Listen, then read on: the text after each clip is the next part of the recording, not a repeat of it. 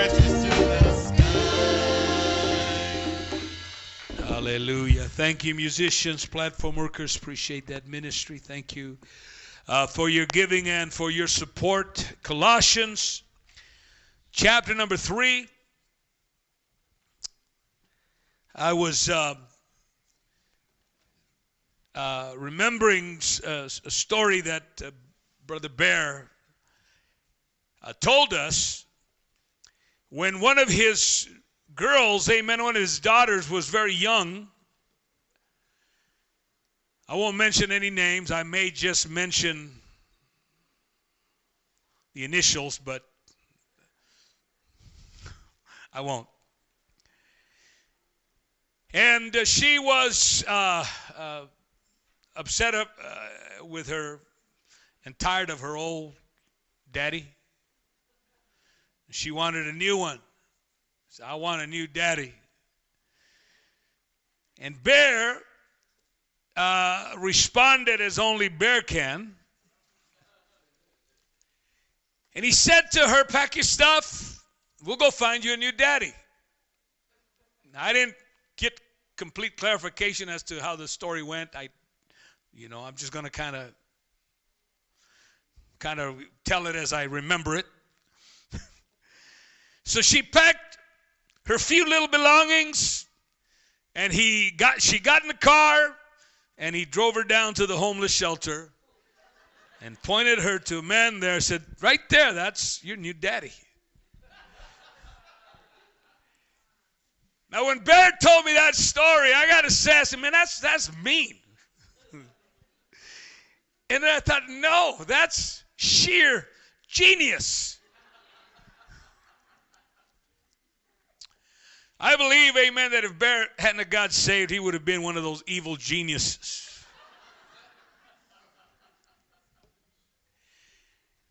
Now, that's a different kind of discouragement where he discouraged his daughter, amen, from not forgetting how blessed she really was. Oh, come on, somebody. Because you know, you know how kids are, right? They complain about what they ain't getting, what they don't have, what somebody else has. Amen. And they forget uh, how blessed, amen, that uh, that they are. Uh, you know how blessed our children are to have a mommy, to have a daddy who loves them, who prays for them, who takes care of them, amen. And especially who serves God. But there is another kind of discouragement that we find in the Word of God that parents can transfer to their children. And it's not good. Amen. It's in the Word of God. This is something that the Apostle Paul speaks to, amen. Uh, here in our little verse, amen, just one verse, verse 21. He says, Fathers, provoke not your children to anger, lest they be discouraged. Now, he's talking about discouraged children. And, you know, he, the Apostle Paul, he doesn't point to the world, he doesn't point to the school system. He doesn't point to the friends uh, that discourage them. He speaks to the parents uh, and he's, he, he's addressing, amen, moms uh, and dads. uh, and he says, uh, he gives this command, uh, he gives this word do not provoke your children to anger, lest they become discouraged. Now, I have often read that scripture and wondered about it. Have you? No. Does anybody think here? That, that's, you know, there's, a thing called a brain. It, it's, it's, it looks like a, it looks like a like a walnut. Some of you, it looks like a peanut, but it's in your it's in your skull, and you use that. God gave it to you to think. So, I mean, I have I have pondered that scripture how why is he saying this why how, how do parents amen how can we provoke our children to, to anger, to wrath, amen, and, uh, and cause them to be discouraged?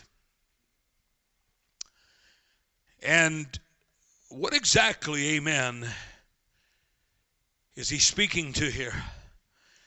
And how's it possible that our children can become discouraged? I don't want to discourage my children.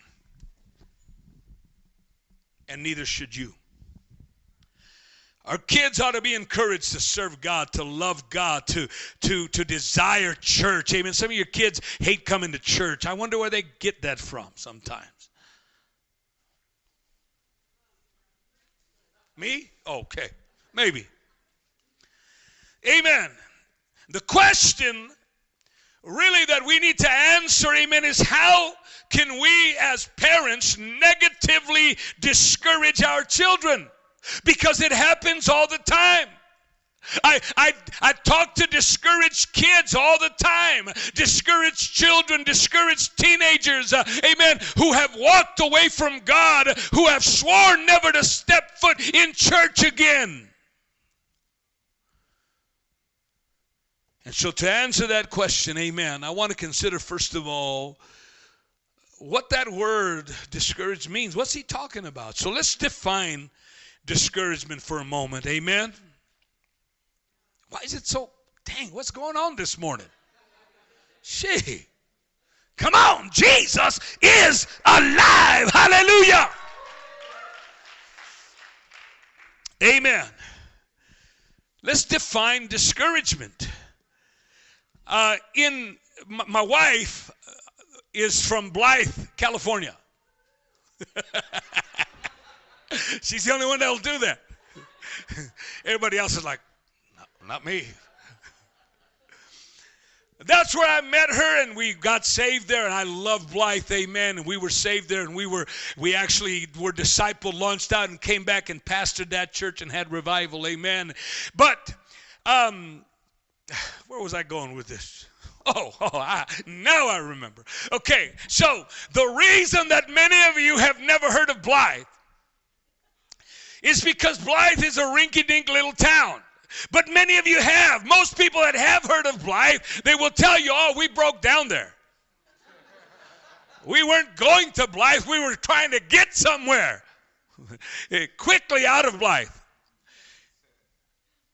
I've heard people say, man, it was it was hotter. That's the hottest place I've ever seen, I've ever been in. But another reason, amen, that Blythe is kind of famous, or maybe I should say infamous, was uh, one of our denizens of the town by the name of Glynn Scotty Wolfe. Anybody ever heard of Glynn Scotty Wolfe? Dang it, I'm batting zero. So, if you have a Guinness Book of World Records, amen, look it up. Glynn Scotty Wolfe, uh, the most married person in the world. That's our claim to fame in Blythe. And so I actually knew Mr. Glynn Scotty Wolfe. And uh, his son actually went to school with my wife, right, honey? And so one day, oh, the other thing you must know about Glynn Scotty Wolfe is that he was a preacher ordained with the Second Baptist Church of Greater Los Angeles. And so uh, I remember one day because our church was not far from where Glynn Scotty Wolfe lived. In fact, uh, Glynn Scotty Wolfe used to have an old motel called Scotty's Castle. And it was just down the street from where the church actually was. They eventually tore it down because the roaches overran it. But I remember knocking on uh, Glynn Scotty Wolfe's door. Um, you know, you you walk, uh, you as you come to the front door, there's a little porch, uh, and the porch is filled with newspaper clippings uh, and uh, headlines and different things uh, of all the women that he married. And as I go to this house, amen, I, we're passing out flyers, witnessing to people, uh, and uh, and so I, I went over to the side, the, the side of the yard there, and that where there was John, uh, uh, John Wolf, which was his son, and, and I called him. I said, "Hey!" And he came up. I, "What's going on?" And I gave him a flyer, started preaching to him, and he got angry and cursed me, uh, and I mean, just and and I remember he says, "Get out of here." And I remember thinking, man, this guy wanted, wants nothing to do with God, with the gospel. And it didn't take, I mean, you talk about somebody that's discouraged from the things of God. But it wasn't hard to make the connection. Your dad is a preacher who's a pervert, who's been married 20, uh, I think 28 times. He's, he's no longer getting married because, well, you know, he's passed on to eternity. And I remember thinking, man, this guy is completely, completely turned off and discouraged from the gospel. Amen. God help us, saints of God. Because we have children. You know, your kids should be in church every time the doors are open, no excuse. Why is it that we think, oh, listen, my wife and I got saved. We never went to church without our children. Never. I know it's difficult, I know it's hard, but men, our kids need to understand, uh, amen, the priority of life uh, is not the house, is not the park, it's not the mall, it's not watching videos. Oh, come on, somebody. It's being in the house of God, understanding, amen, a priority that has to be established by you and me as parents. And looking back, this is the scripture that comes to my mind, lest they be discouraged. When I look at this word and I consider the definition as I was working on this message and I did a little study on this word, kind of helped me to put it together. And I believe, amen, that this can help some parents here, hopefully, to identify whether you, listen, because the fault is not on your children, but on you and me as parents, whether you and I have discouraged our children. I think that's something we need to consider honestly, all right? Is that are we cool? Are we good? Because some of you some of you parents are looking at me all mean. I can't tell because you're you know, but your eyes tell the story. Like this.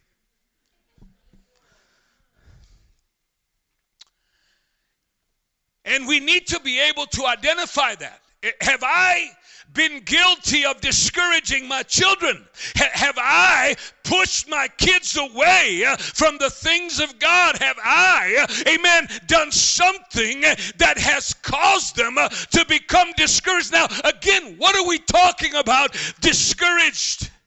The Greek word for discouraged is athumeo and it has a variety of meanings, um, and all of them apply in this context. The first word that jumped out at me, this word to discourage, means to dismay. Okay, dismay. I want you to ponder that. The word dismay means to cause fear, to cause appall, to shock, or to horrify. Now I want you to ponder that. He says, uh, he says, lest uh, your children be discouraged, lest your children be shocked uh, and appalled at your hypocrisy. Amen. Now, I certainly believe that we as parents should instill some kind of fear in our children, right? A healthy fear. Amen. I I uh, uh, uh, I was downstairs in the bathroom because uh, that's my own private little restroom down there. And and I heard a mom down there took one of their children to have a coming to Jesus meeting. Not really quite sure who it was, amen, but oh, I could hear the sounds of violence.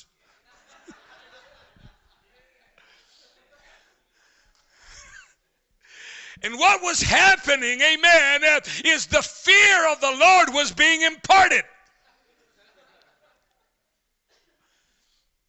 So there is a place for a healthy fear. Come on, somebody.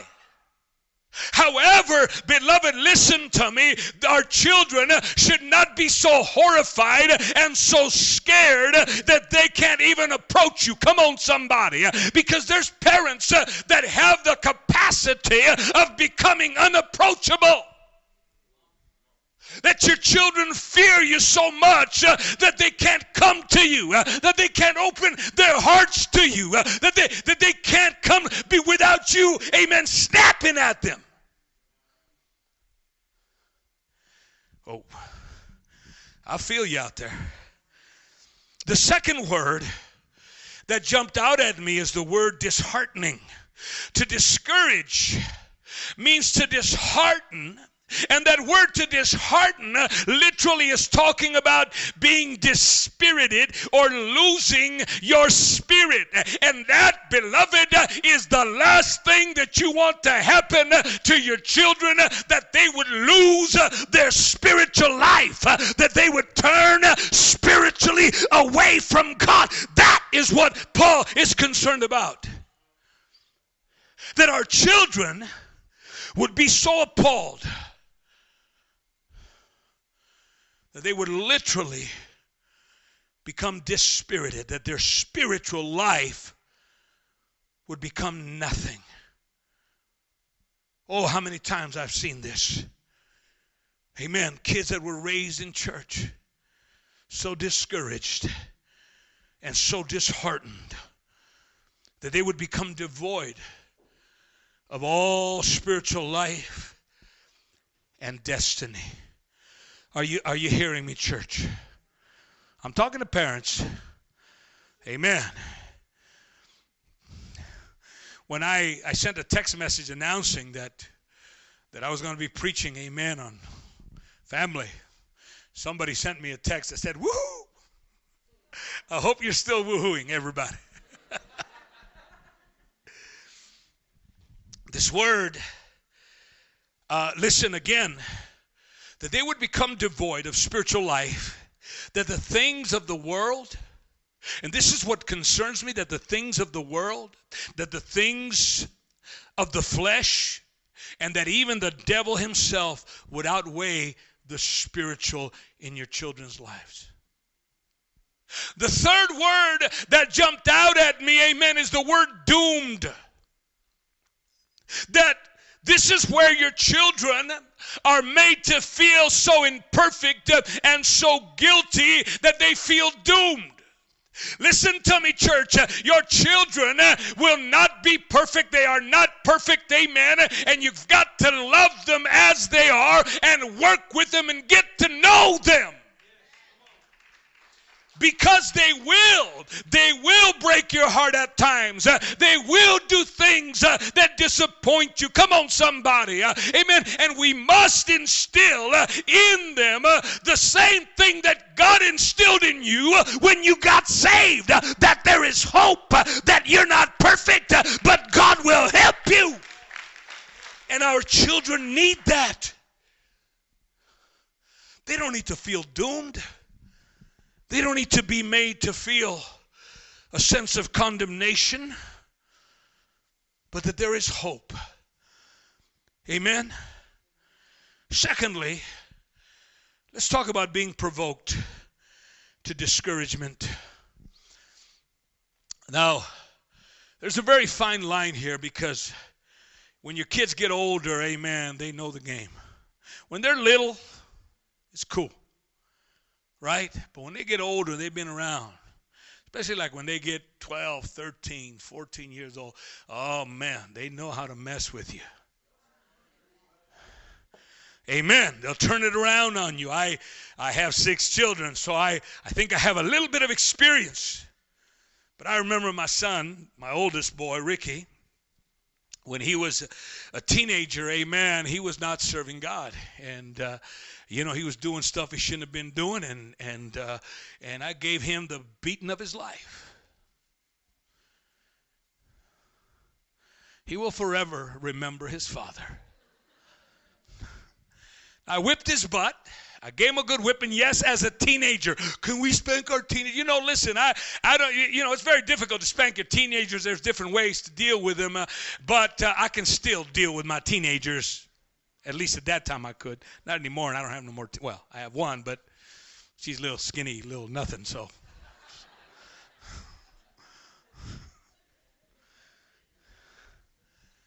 But I remember when my son was backslidden and he wanted us to, you know, when, when your kids do something and you deal with them, you catch them in the act. Have you ever caught your children in the act?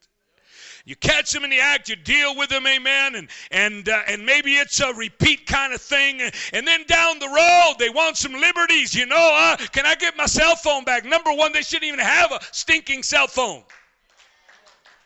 But you know, or maybe you're giving them, hey, they want their liberties back. They want to be able to do this or do that or go hang out with their friends. And, uh, and you know, when my son tried, I said, no, son, because you've done this several times. Uh, and, uh, you know, trust, uh, amen, doesn't just happen, it is earned. And so he tried to throw that in my face. Because your kids will do that. Well, you know what happened to forgiveness? Why are you bringing up my past? Amen. you know, we may I can laugh at that today, but when I remember back then, I wasn't laughing. It really dug deep in my heart. And I remember having to get on the phone and calling my pastor. I called Pastor Mitchell. I told man, Pastor, and Pastor, before I could, you know, because I'm going to bring Pastor, Pastor Mitchell stopped. He says, Rick, it's a two-way street. You've done your part. He needs to do his. Right? That's good. But here is where I want to take you for a little bit of a ride. Because the scripture talks about the power that we as parents have in provoking our children. Amen. He's talking about provoking, right? Paul talks about provoking your children, amen. And this is a very interesting word to provoke at its core meaning, amen. It gives the idea, you have to understand that this word is not all negative and it's not all positive, but it gives the idea of stimulating, right? Stimulate somebody, influence somebody. That is what he's saying, that parents, uh, amen, that you and I have the ability to stimulate uh, and to influence influence, right? To to to move uh, and to motivate uh, somebody. That is part of our responsibility as parents.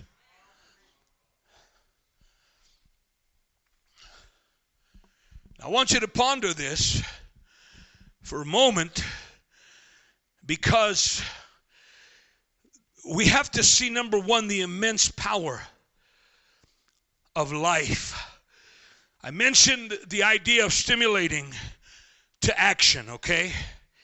And this reveals the power and the influence, amen, of parenthood. That you and I, as moms and dads, we have the ability to stimulate to move our children to action. We have that ability. We especially possess that when they're young. Uh, depending on the words uh, that you speak into their lives, uh, amen, you can encourage them uh, or you can discourage them. That is what the word provoke means. It's not necessarily negative, it's not necessarily positive. But it shows us that we have, we as parents, have the immense power to provoke and to stimulate and to move our children like nobody else.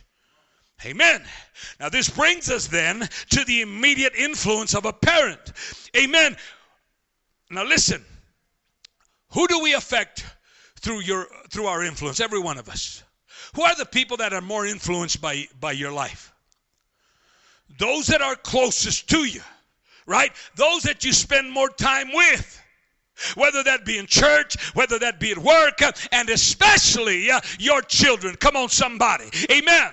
The ones uh, that we have most influence over are our immediate family. Amen. We have the power of influence uh, over our children like nobody else can. You see, here's the problem with many parents. Uh, they say, well, you know, I send them to school and they hang out with their friends uh, and they, and you know, uh, teachers uh, and this and that, and I can't help that. Amen. And I understand that. That's the problem, right, that we face. But my question is, where was your influence when they needed it the most? The first people that your children come into contact with is mom and dad. Come on, somebody. Your kids spend more time with their mamas, especially if you are not a working mother. And I understand today many moms are working, but if you are a stay at home mom, my, my wife was for the most part of our marriage. There's been times when she's worked a job, she, uh, and thank God for that. But for the most part, she's a stay at home mom, raised our children, spent a lot of time with our kids. I mean, from the moment they were infants, one, two, they're terrible twos, they're terrible threes, they're terrible fours. Amen. And what I have, what we must understand, amen, is the power uh, of influence, not only, but the, the, the, the, the immediacy of the influence of a parent like nobody else. You can't blame it on their friends. You had first crack at them. Not their friends, not their school. Come on, somebody. You and I, as parents, uh, we have first crack. Uh, if you have young children, oh, my brother, my sister, uh, understand, amen, that you have immediate access to their lives and you have immediate influence into them.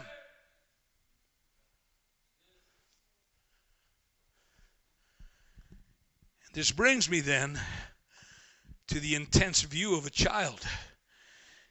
Kids, amen. Some of you think that they don't they're not watching anything. Yeah. Some of you say stupid things and then your kids repeat and you're shocked. Huh? Where'd they get that from? They heard you. I didn't think they were listening. Oh, you better listen. Amen. Pastor Mitchell once said that kids and wives are God's spies.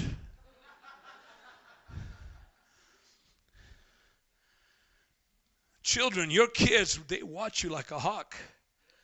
They hear, they listen to the things you say. Amen. When somebody knocks on the door and you know who it is and you don't want to talk to them, tell them I'm not here. Oh, let that one out of the bag.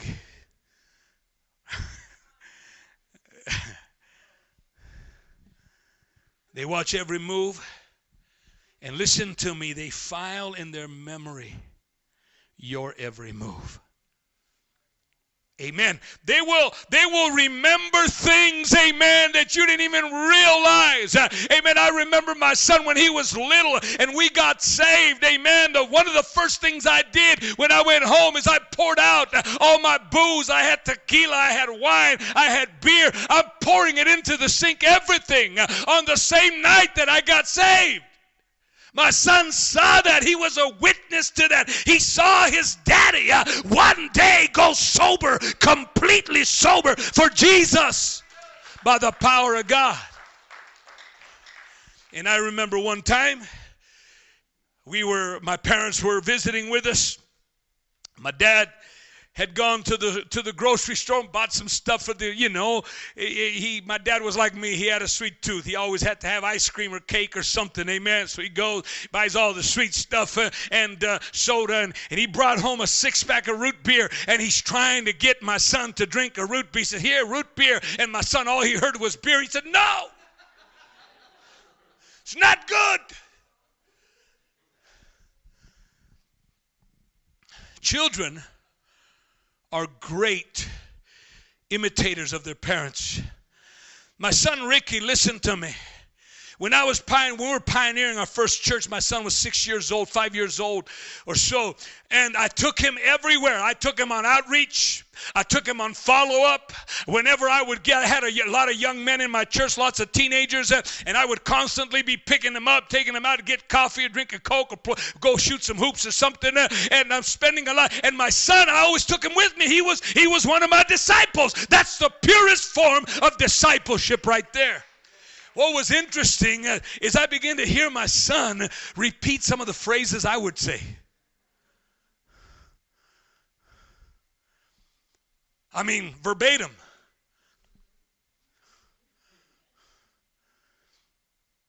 Amen.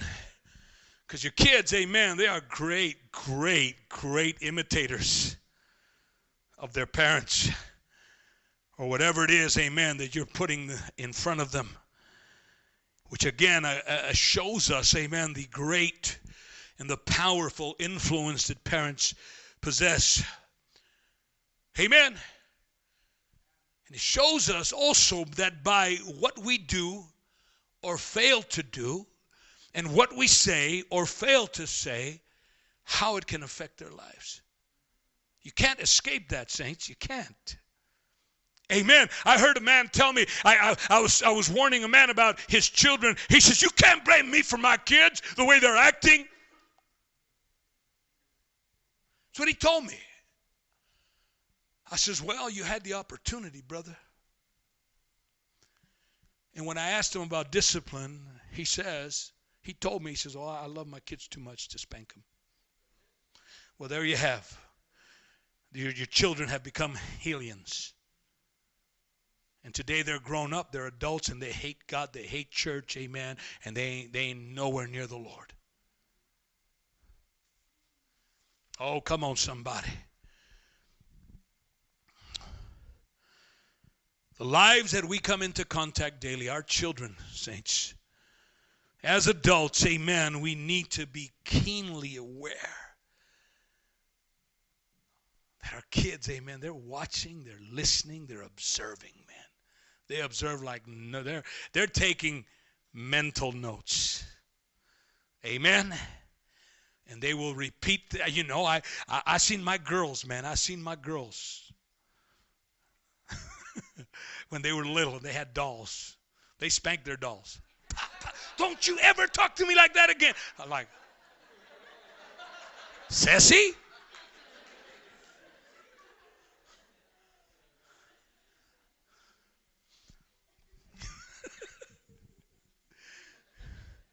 Sorry, honey. So let me talk lastly, I close. And this is the real key. This is the real issue here that I want to address. And that is bitterness and discouragement. He says, Fathers, provoke not your children to anger, lest they be discouraged. See, the ultimate in our provocation that discourage is eventually that it leads our children to having unresolved anger. This is what he's talking about. He says, Do not provoke your children to anger, to wrath. Some translations actually say to bitterness. Amen. And so Paul is speaking here to fathers uh, and he is commanding them literally not to embitter their children. Amen. Uh, but listen, saints, uh, this is not just talking about, uh, and by the way, that word father is the same word that we find in Hebrews uh, uh, chapter 13 where it refers to the parents of Moses. So it's not just talking about a father in the masculine, it's talking about a parent, whether mother or father, by the way. Just thought I'd throw that one out there for free. And Paul is saying, do not embitter your children. This is not just simply talking about getting your kids upset, because some of you, that's what you you you, you look at. So, oh, I made my my child angry. Oh man, I, I, it's, it's, no, no, no. Your, your kids are going to get angry. You do, when you discipline them, when you take things away from them, uh, uh, uh, uh you, you know what I'm saying? Yeah, they're going to get upset. That's not what Paul is talking about. Because some of you are thinking, well, I can't spank my children because if I do, they're going to get bitter. That's not what he's talking about. Your kids are going to be upset. They live half their lives upset because they can't have what they want. Amen. It's true. My kids, you know, I remember when they were little, I, I'd come home, Dad, can we go to can we go to the mall? And can we go over to, to Dairy Queen and get this and then the and the, you know the blizzards, you know? And I said, Yeah, yeah, absolutely. And then we'll go to Disneyland and, and then we'll go uh, to Knott's Berry Farms. Uh, yeah.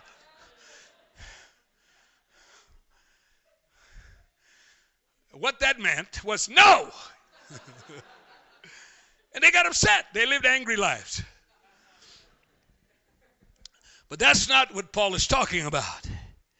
It has to do with a deep rooted, settled anger that stays in this child. And this can often, I'm talking about something that can affect their character for the rest of their lives, that can e- either turn them towards God or turn them t- completely against the Lord. Mom and dad, you, you, you better listen to what I'm saying here. Amen.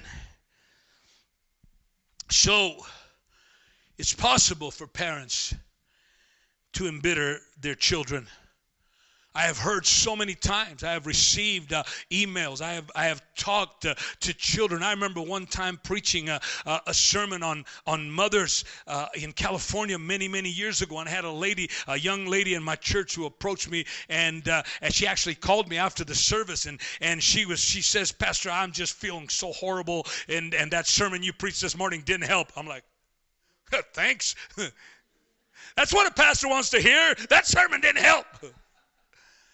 I said, Well, wait a minute. I, I preached on moms. She says, Exactly.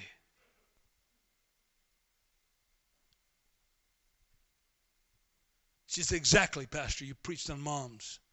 And I have major issues, major anger, bitterness towards my mother. Whoa. I have received, amen, emails. Uh, I have talked to people uh, who have spoken to me uh, about this unresolved anger and bitterness that they have towards their parents. And even though their parents, amen, were saved and in church, and yet they were doing things, amen, that embittered their children.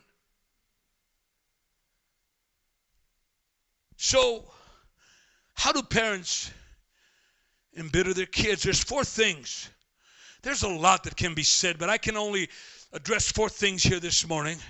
First of all, parents can embitter their children by not disciplining them. Listen again, you know, parents, there's some parents that are so foolish and they think, you know, listen, can I tell you something, my brother, my sister? You're not there to be your, your son's buddy. You're not homies. I'm amazed when I hear about, about teenagers that get high with their parents. I want to go slap them both. If it was legal for me to do so, I would. I'm serious. I go gangster slap the both of them. You're getting high with your child? You, your son, you're, you're getting drunk, you're getting loaded. You know, listen, I was a thug and a punk on the streets. I never even smoked a cigarette in front of my parents. And I wasn't saved. This shows you the disregard and disrespect uh, that many parents, uh, amen, have instilled in their children.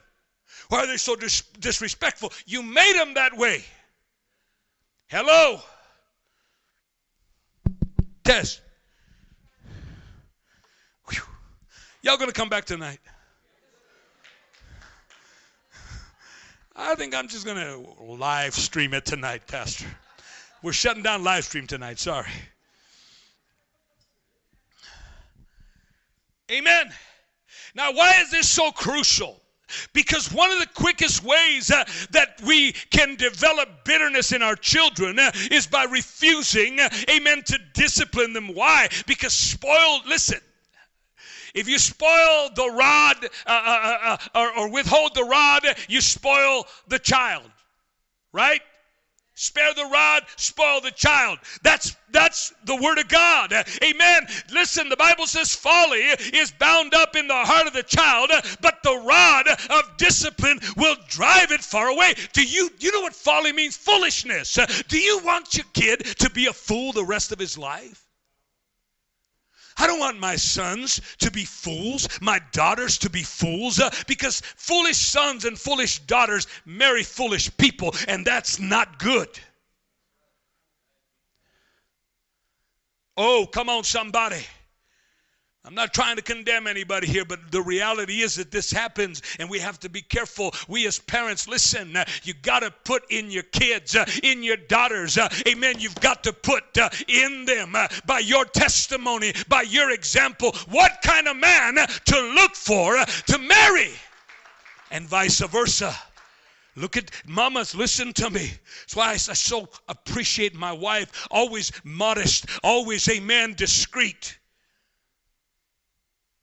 My wife never went around looking like a hoochie. Amen. I had a man tell me one time, well, you know, Pastor, I kind of like my wife when she dresses like that. I like how she looks. Well, that's fine, brother. That's what I told him. That's fine. That's good. You're supposed to. But you're supposed to, not everybody else. Amen. Okay, let's move on. Whew. Feels tight in here. Is it just me? Is it hot or is it just me? Is it me, honey? Me? My wife said it. Just just nod your head, baby. Okay, she nodded once. Either that or she's just bowing her head. Listen, when you don't, if you spare the rod, you spoil the child. That's biblical, right? That if you don't discipline your children, uh, you are actually spoiling them. Uh, and spoiled children uh, are stinking brats. They're thankless. They're thankless. Amen. That's why I'm so glad that we couldn't give, even if we could, we didn't give our children everything they wanted.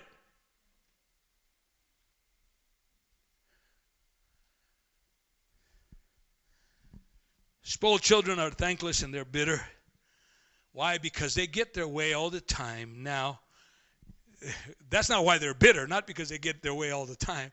But then, see, there's a thing called, uh, what do you call it? Uh, reality and life. That's why, you know, some of you, it's amazing to me how some parents, man, if, if the little kids, they got little kids, they get a little, a, a little, a little tiff at, at, at, children's church or Sunday school, and they're ready to fight. The, it's like, let your kids fight their own fights. Let them learn to handle life because life is going to handle them. Can you imagine if you're fighting their fight for them all the time? If you're spoiling them all the time? Amen. When they go to work, they get a job. What's going to happen? Amen. When their boss, uh, oh, come on, somebody rebukes them uh, or, or uh, uh reprimands them or even fires them.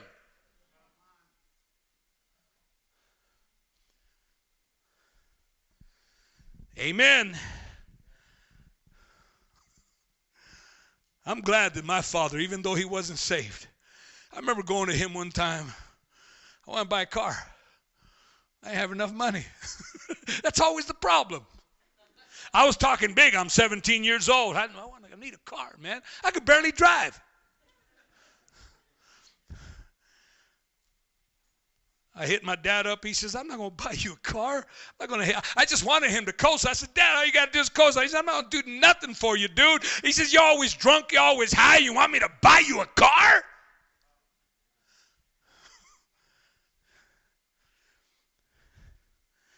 Amen. They become bitter when authority, other authorities, because there's other authorities. You're, you're the first authority, and that's why it's so important for, the, for you to teach them right. Because what's going to happen after this, they go to school. There's a different authority there. Amen? My son went to school, and uh, uh, he got into a little rock fight. You, some of you have heard this story. Got got into a, a rock fight at school, and the principal uh, called uh, uh called mom at home. Said uh, we we we found uh, your boy. We he was they were having a rock fight, but nobody else had rocks in their hands but him. He's blaming everybody, but he's the only one that they caught red-handed. And sh- he asked my wife, "Do I have your permission to spank him?" My wife's like, hmm, twice, three times. Don't touch my mijito. Mama said, Yeah, you got my permission. So he got his spanking, came home from school. Mama picked him up, Mama's talking to him, so you know you got spanked and you know you got in trouble, so you don't be doing that. And, and he's like, uh, and then he kind of walks away and kind of under his breath he goes, didn't even hurt. but Mama, you know, Mama, you got to be careful with Mama. She's lost a little bit of her eagle eye sight as of late, but she always had eyes like an eagle and ears like I don't know what what animals have. Uh, she could hear everything like a satellite. What did you say? It didn't hurt? Oh, well, we better take care of that. Gave him a whipping and then said, wait till your dad gets home. That poor boy got whipped by everybody that day. Even the neighbors. We invited the neighbors. Come on, give him a whipping. There's authorities, amen. You know, they get thrown in jail.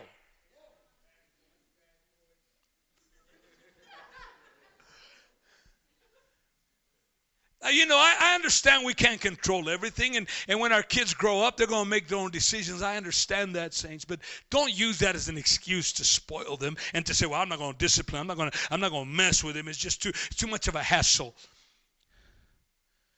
We embitter them because the Bible says that folly is bound up in the heart of the child, and the only thing that can that can that can drive it away is what?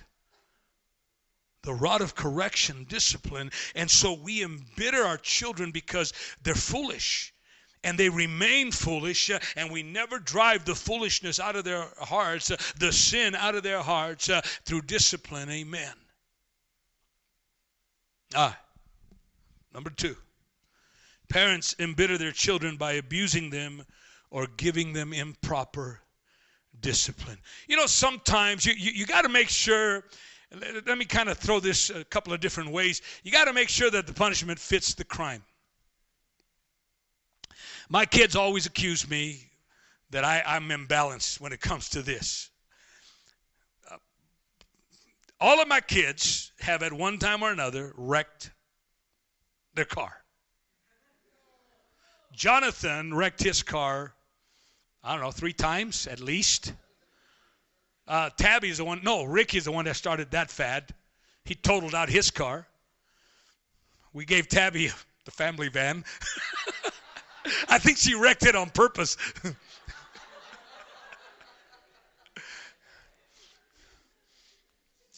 Jonathan wrecked his car at least three times, and then he sold it to who did he sell it to? D Block? And then D Block sold it to Philip. Oh, you oh. And then D Block sold it to his cousin. Then his cousin didn't pay him, so he went and repossessed the car. There's a history there. Hey, we're all familia here. That's why you hear many of these young people call Mama Mama Ceci.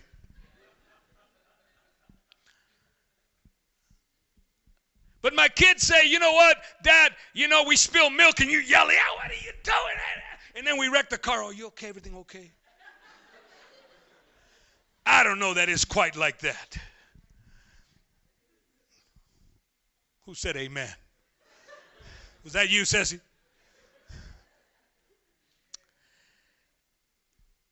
But you know, we, we, we, we got to be careful here, right? There's improper discipline. Don't don't discipline your children. Now, I know, I know we've heard it. You know, don't don't don't spank your kids when you're angry. Uh, there's some truth to that, but not completely. Sometimes that's when you need to spank them. Just don't get foolish. Uh, when you're feeling it, you stink it. Come here, come here right now. Because later on you go, oh, pobrecito, no, look at him. Because you know they know they know the game, and they're so cute, aren't they? Well, some of them, most of them, but not all of them. And this is so important.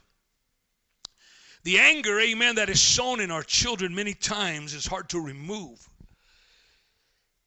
because we, you know, we we don't balance it. Amen. And it becomes abuse. And it becomes improper. Amen. The reason why, amen, that you got to be careful when you're angry, I don't know, maybe you have the tendency to let some words fly? No, okay. Praise God. Has anybody ever let said the wrong word when you were angry? Anybody at all? Okay, one, two, okay. All right. I want you to stand right now. Say, "Hi, my name is." No, just kidding. And this is why it's so important because your kids, amen, are watching you. And then when they get angry, Amen. And you know, they'll they do, they'll pick it up. I remember my daughter Misa when she was little, he wasn't even from us. We don't uh, we don't cuss. But she was outside, somebody was walking by and they tripped and they cussed and she thought it sounded pretty cool. She came into the house. she tripped and she used the word. She never ever used it again. After that, Amen. Parents embitter, thirdly, their children by neglecting them.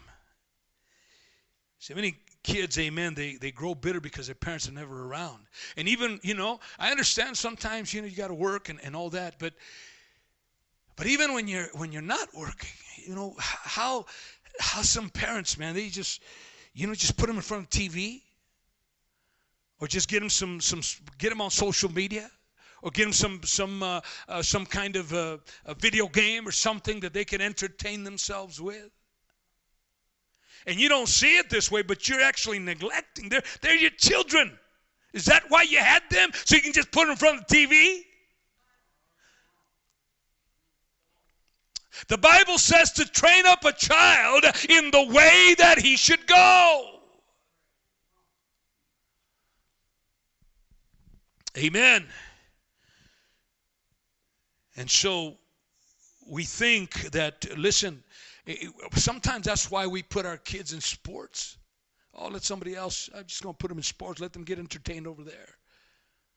Listen, it, it, thank God for coaches and teachers and pastors and and uh, and Sunday school teachers and all. Thank God, Amen, for for having people that that will take the time to kind of help your kids along the way. But they cannot substitute who you are. It's important for parents to be the primary influence in the lives of their children. It was William Barclay who once wrote about Martin Luther.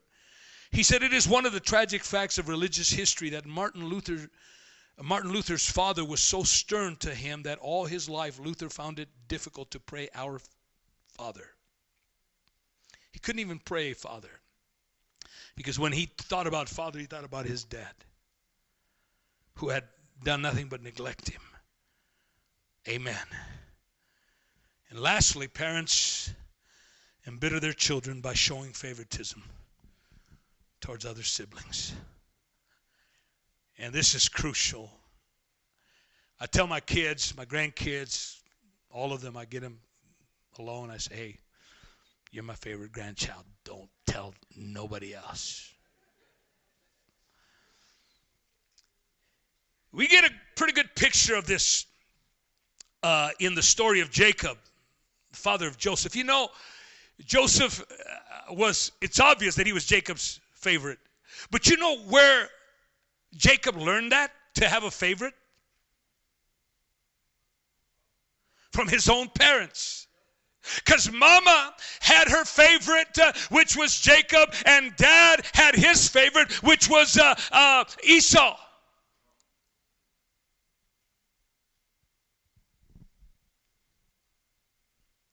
And so Jacob gave Joseph the robe of many colors, showing special favor. And what this did is this embittered the rest of the gang. Amen. Have you ever seen that, the, the, the sibling rivalry? And I, I guarantee you, it, it, it more often than not comes from the top. Well, dad always thought you were the smartest. Uh, dad always thought you were the prettiest. Dad, all, mom always. Amen.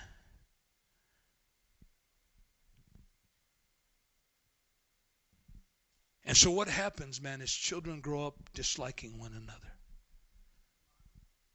Amen. And that should not be. Come on, somebody. This is especially true Let me throw this one out there in blended families. When you if you listen by the way, let me let me say this.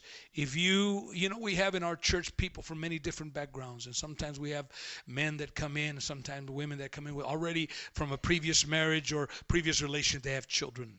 And if you're going to marry that individual, you're not just marrying them. Amen and uh, and you cannot those are your children you're you're you're you're going to you're you're you're committing before God to raise those children as your own but this becomes problematic and I have dealt with this many, many times in counseling couples and, and working with families. Amen. This really becomes an issue. And this is especially true. Amen. My brother, my sister, you better be careful here. Amen because by not uh, by neglecting them in such a way and by playing favorites you're going to oh you may be you may be blessing one but you're embittering the other amen see training children i close is a delicate delicate ministry and parents amen tend to lose our balance it's hard it's not easy Amen. There is there is no uh, uh, you know when when you you know when you got your first child or your second or third, amen. It didn't come with a manual. You know how many of you ever bought a car? You you, you open the the the, the uh, glove compartment. There it is. There's a manual. You buy your cell phone. Everything has a manual. Things that don't even matter. Why do I need a manual for this? It's a chair that's already built. And your kids, which are complicated, they do not come with a manual. But God gave us one. It's right here God's Word. And I, wish that I could say to you, oh, well, okay, let's see, we got a problem here. You're, you're having a, you're having boy issues. Okay, let me let me find it. I, I, it, it that's not how it works necessarily. But how it does work is I read this book for myself. It becomes my life, and I instill this into my children. And that is how this manual works.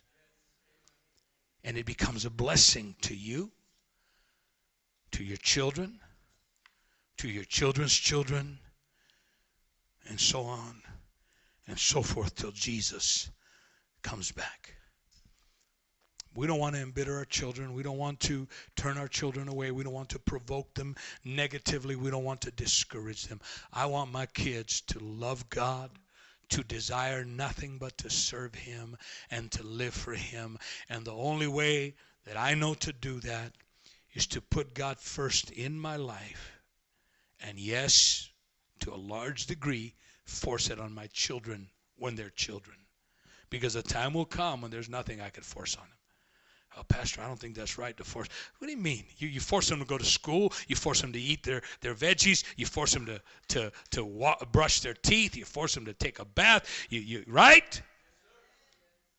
But you can't force them to come to church to serve God. Absolutely, you can, and we should. Amen. We should. We should make a real effort and and make it the center of our lives. Because you know what? Your children, I know we say they're not. Jesus is the center of our lives. But next to Jesus, listen, the, the, the, the, three most important things that you have is number one, your relationship with God. If you're married, your relationship with your spouse. And number three, your children. And all go hand in hand. Amen. Let us bow our heads.